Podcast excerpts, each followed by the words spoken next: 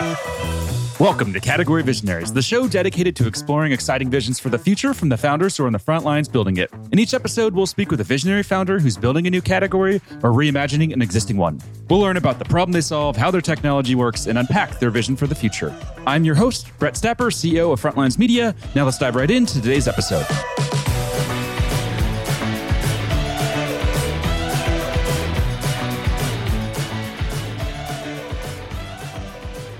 Hey, founders, and thanks for listening. Today I'm speaking with Austin McChord, CEO of Casana, an in-home health monitoring platform that's raised over 46 million in funding. Austin, thanks for chatting with me today. Yeah, happy to chat. Thanks for having me on the podcast. Not a problem at all. I'd love to begin with just a quick summary of who you are and a bit more about your background. Sure. I am the CEO of Casana, and my background actually is originally in cybersecurity. I started a company called Datto that I took from my folks' basement all the way to a publicly traded business. And now I am in an entirely different space in the medtech space, delivering a really cool vision around home health monitoring in a super quirky but interesting way. Talk to us about making that jump from cybersecurity into healthcare. Yeah, so um, it's definitely nonlinear. So after doing Datto, I left and went to General Catalyst, which is a venture capital firm, and they were early backers of Datto and was looking at companies there and realized that while looking at companies is super fun, what I wanted to do was get my hands dirty again and get back to operating. And so was looking at what could I run and got connected with the CEO of Vertex Pharmaceuticals, Jeff Leiden, and he really wanted to get involved in something in the senior care space. And I actually knew of Nick's project, which was a toilet seat that could get your blood pressure. He presented the idea to Jeff, and Jeff loved it and explained it like there's huge opportunity there. And then after spending some time talking with Nick, realized that I could actually be super helpful in building out the team and going through the process of helping get this product to market. And so I raised my hand and said, I want to go do it. And so that's kind of like the rough story of how it happened. But I think the real magic is that this and Datto actually share something in common. And that's that these products work best when forgotten about. And so Datto's offering, you would set it up, deploy it, and then it just runs in the background. And the same is true with this seat in that obviously you install it on a toilet and then you can just forget that it's there and it will do its job. It will track your vitals. Uh, and when things go south, it will notify your doctor that you need to make a change. You talk to us a little bit about the IPO? I was going to skip this part, but I feel like all the founders would probably hate me who are listening in if I don't ask about that. What was it like to IPO a company? Super, super cool, but also was like really bummed that it happened during COVID. So I did go ring the bell, but I did not get to have the big party. Oh, that's a bummer. That's like what founders dream of. Yeah, well, I mean, it's really the journey more than it is the party. But uh, the way I think about it is it's motivation to do it again. And I hope that it won't be the last business that I ever take public. I love that. When it comes to motivation and just inspiration in general, who are some founders who really inspire you? So I really think that those that are low drama inspire me. And so while he's not a founder, like I think about Satya Nadella at Microsoft is like a great example of just a leader who is kicking butt and is the antithesis of like the Elon Musk, I'm going to tweet my every opinion all the time. And instead is low key gone from taking a company that people just thought of as like, yeah, they make Microsoft Word into, you know, something that's incredibly hot and topical and have built out a massive cloud business it's just amazing how he's transformed what was a very boring company. Low drama CEOs. I feel like that's a relevant thing today, given all the noise that's out there certain CEOs are making today. Yeah, no one wants to be a low drama CEO, but I'm telling you, that's where it's at. Makes a lot of sense. And yeah, watching what Microsoft's been doing the last year, it's been pretty insane. Yeah. What about books. So, when it comes to books that have really had a major impact on you and really defined you as a person, we like to steal this from Ryan Holiday, who's an author. He calls them Quake books. So, Quake book is a book that like rocks you to your core. It really influences how you think about the world and how you approach life. Do any Quake books like that come to mind? I think the book Predictably Irrational is probably the one that comes to mind most. And it does a good job quantifying things you already know, but really helps cover kind of this concept that like humans don't make rational choices. They don't decide things the same way that machines do. And when you understand kind of how people make their decisions and how they value different things, you can use that to your advantage in business and just in life in all of your interactions. And predictably irrational does like a good first high level pass of starting to think about that and just the way that like biology decides stuff versus machines decide stuff and knowing that difference is really cool. I just finally read that book about six months ago and it's such a great read. Yeah.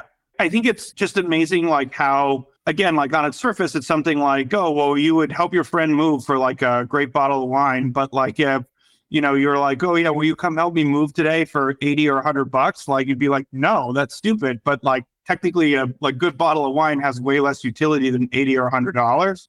But it's like the process of like making a selection and down selecting into something like gives it actually more value than just like the cash as is. And there's just so many examples of stuff like that. Totally. Makes so much sense.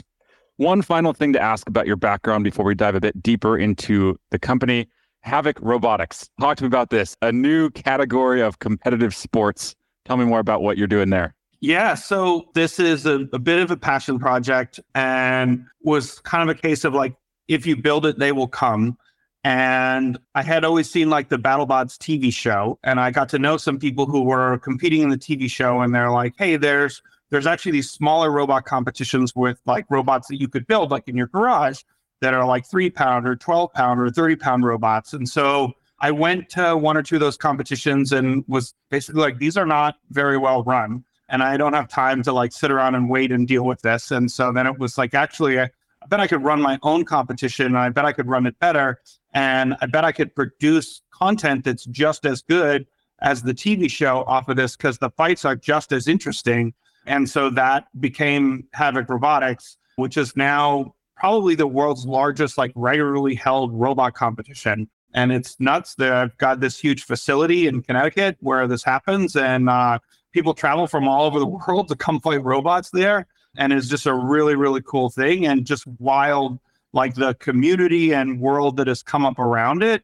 And for me, it's such a cool opportunity to bring all these people together. And like these are the engineers that are going to be designing the next, you know, autonomous vehicles and making all the things in the future possible. And like this is the chance for them to like get their feet wet with the actual technologies that they're going to be using. I'll make sure to link to the uh, the website in the show notes because it's awesome. I have the the video playing in the background right now as we speak. There's one with like a sparkler spraying out. This is cool. I didn't even know this was a thing. Yeah, it's crazy stuff. That's awesome. All right, well, let's switch gears here and let's dive a bit deeper into the company. So I know you touched on the problem quite a bit there and what you're solving, but let's talk about the business model here. How do you actually make money? Yeah, so the scenario is that we are building a medical device and this med device will go out there and basically serve the same standards as the gold standards that your doctor would use. And our goal, we've got clearance for heart rate and blood oxygenation, and we're working with the FDA to get a 510K through that would allow us to do blood pressure as well. And we can track these vitals over time. And Medicare will pay to have a lot of those vitals tracked for the right patients because it can matter so much. And so there's an ability to get reimbursed both by the government and by private insurance for being able to track these core important vitals in at-risk populations. And that's really what we're looking to do is to run this more efficiently and capture those dollars that are set aside to track these vitals. And the reason why those dollars are set aside is because people don't do this. And then when they don't do it, they get much, much sicker and it costs the system a whole lot more. You talk to us about the FDA clearance process and what that looks like? Maybe just like a behind the scenes look for those who aren't in the space? Yeah, I mean, I, I think it's a level of regulation that it was certainly not used to. And I had experience dealing with the FCC and other regulation associated with cybersecurity, but med device is a whole different thing. And there's there's so much emphasis and focus on safety. And the, the challenge is that the FDA is put in this really hard spot where if anything goes wrong in any approved appliance or device and somebody gets sick or somebody dies, like that could come back on the FDA. And so, by their nature, they're very conservative. And it means that everything that you say that you're going to do, everything that you say that you do do, and every caveat associated with what you do, like you have to test and prove. So it means you've got to run lots and lots of studies. And so you can't do something like say, our toilet seat is made out of the same stuff as other toilet seats, so it's safe. And so instead, we had to do biocompatibility testing where they literally have to tape parts of the toilet seat to the side of a living animal for a period of time and determine that, yes, it does not get a rash from this. And so it's like every little detail has to be tested, which is just an enormous amount of work. How long did that process take you from start to finish? Well, we, we haven't finished yet. So uh, no. I've been at it for three and a half years since I joined the company. And like the, the actual time cycle of a 510K clearance is relatively short, but performing all the validation trials necessary to get there takes a long time. What was the FDA clearance I read about on your website? Was that for a specific use case or what was that? Uh, yeah, so we are currently cleared for a version of our product which supports heart rate and blood oxygenation. What we are seeking clearance for is blood pressure. Got it. Okay, that makes a lot of sense. And is it harder to get blood pressure? Yes. Blood pressure is a more difficult measurement to capture and is one that's more clinically valuable. And typically, the way that a blood pressure cuff works is it it squeezes your arm and look can feel and sense blood pressure. But in our case, we have to get blood pressure in a different way because we're not going to squeeze you while you're sitting on a toilet. And instead, we're looking at blood flow through your arteries and we're measuring the electrical signals from your heart as well as actually feeling your heart pump with very, very sensitive weight sensors in the seat. This show is brought to you by Frontlines Media, a podcast production studio that helps B2B founders launch, manage, and grow their own podcast. Now, if you're a founder, you may be thinking, I don't have time to host a podcast. I've got a company to build. Well, that's exactly what we built our service to do. You show up and host, and we handle literally everything else. To set up a call to discuss launching your own podcast, visit frontlines.io slash podcast. Now, back to today's episode. As you've moved into this space, what's been the most surprising thing that you learned or something that you didn't expect that would happen that you know maybe wasn't happening in cybersecurity, but it, it happens in this space? I mean, I think actually the onerousness of the regulatory environment and what's involved in meeting like the quality systems that medical devices must do. And like it's it's just a level of regulation that I am deeply unfamiliar with and is is surreal coming from software and cybersecurity and just that everything must be documented, every change and the reasons for the change and how you test to make sure that the change doesn't affect things you want the change to not affect. Like the amount of work that's involved in that is massive. And it's given me a whole other level of understanding on why, you know, you encounter so many med device products and it's like, man, these things feel like they're from the past. And it's like, yeah, because it probably took them years and years and years to get it through because of the level of regulation that exists there. Do you ever feel like you lack control of the company's destiny because of the heavy regulatory environment? Yeah, absolutely. It's super frustrating. What do you do to get through that? How do you like navigate that when you're just like thinking about the business? Because it sounds like you could do everything right. You don't get this clearance, and then all of that stuff that you've done right doesn't matter. Like, so how do you think about that in your head, and and how do you just proceed forward knowing that's the case?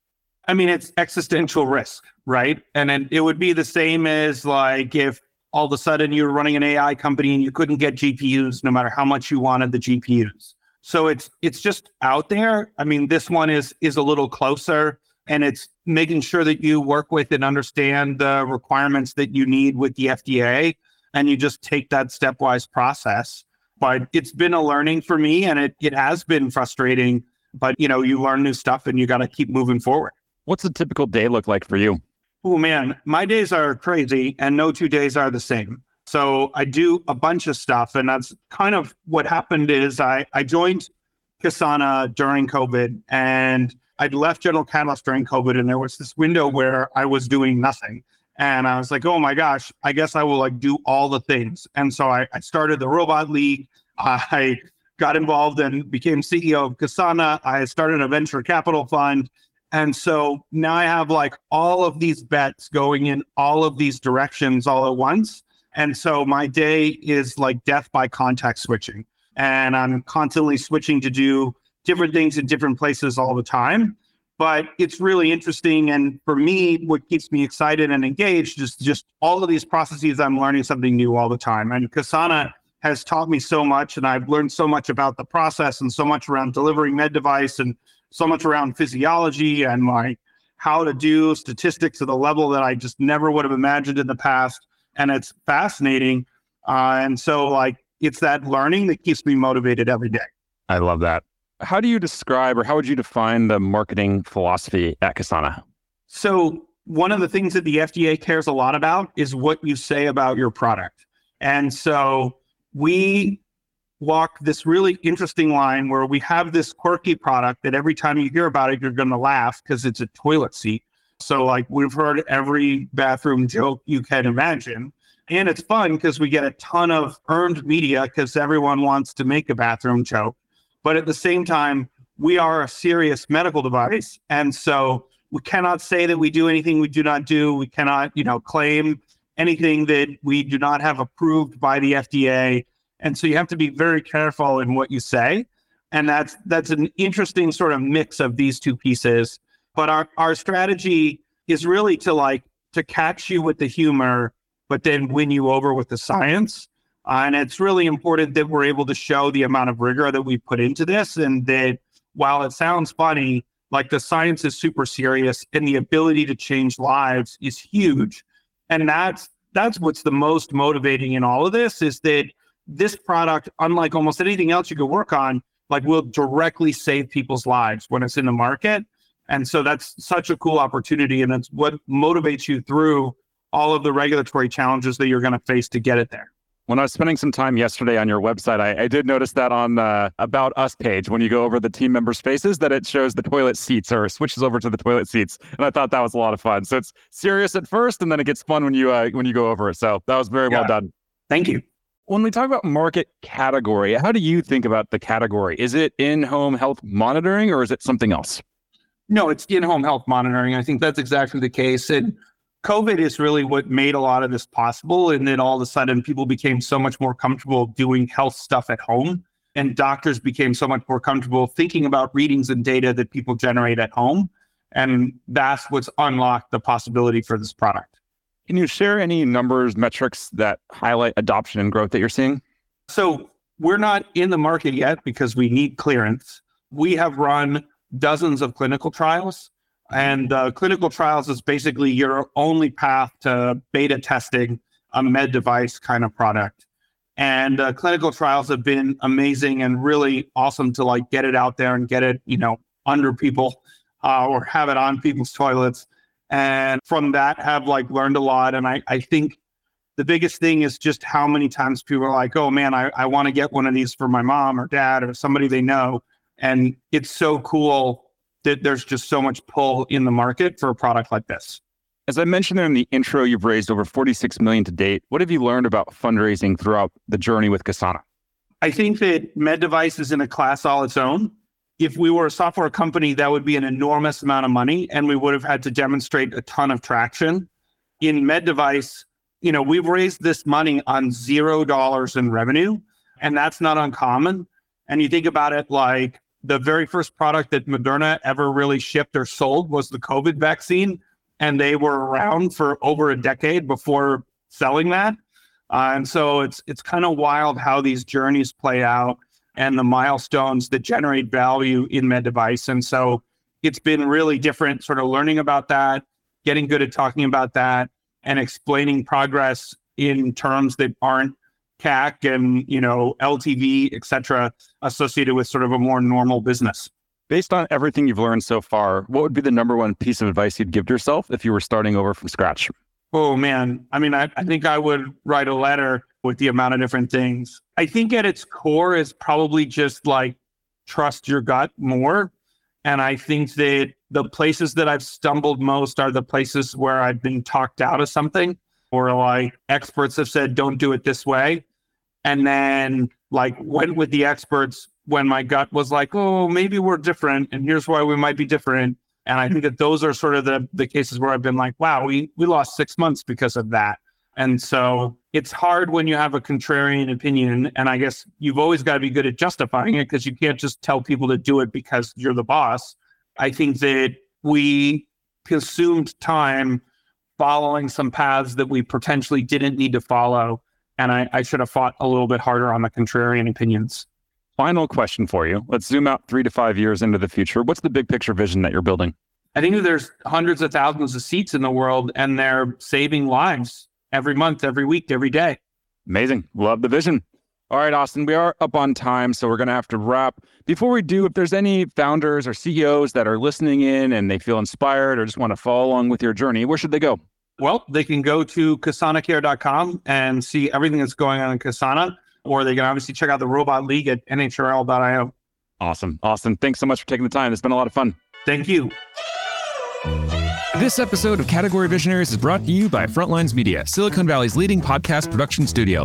If you're a B2B founder looking for help launching and growing your own podcast, visit frontlines.io slash podcast. And for the latest episode, search for Category Visionaries on your podcast platform of choice. Thanks for listening, and we'll catch you on the next episode.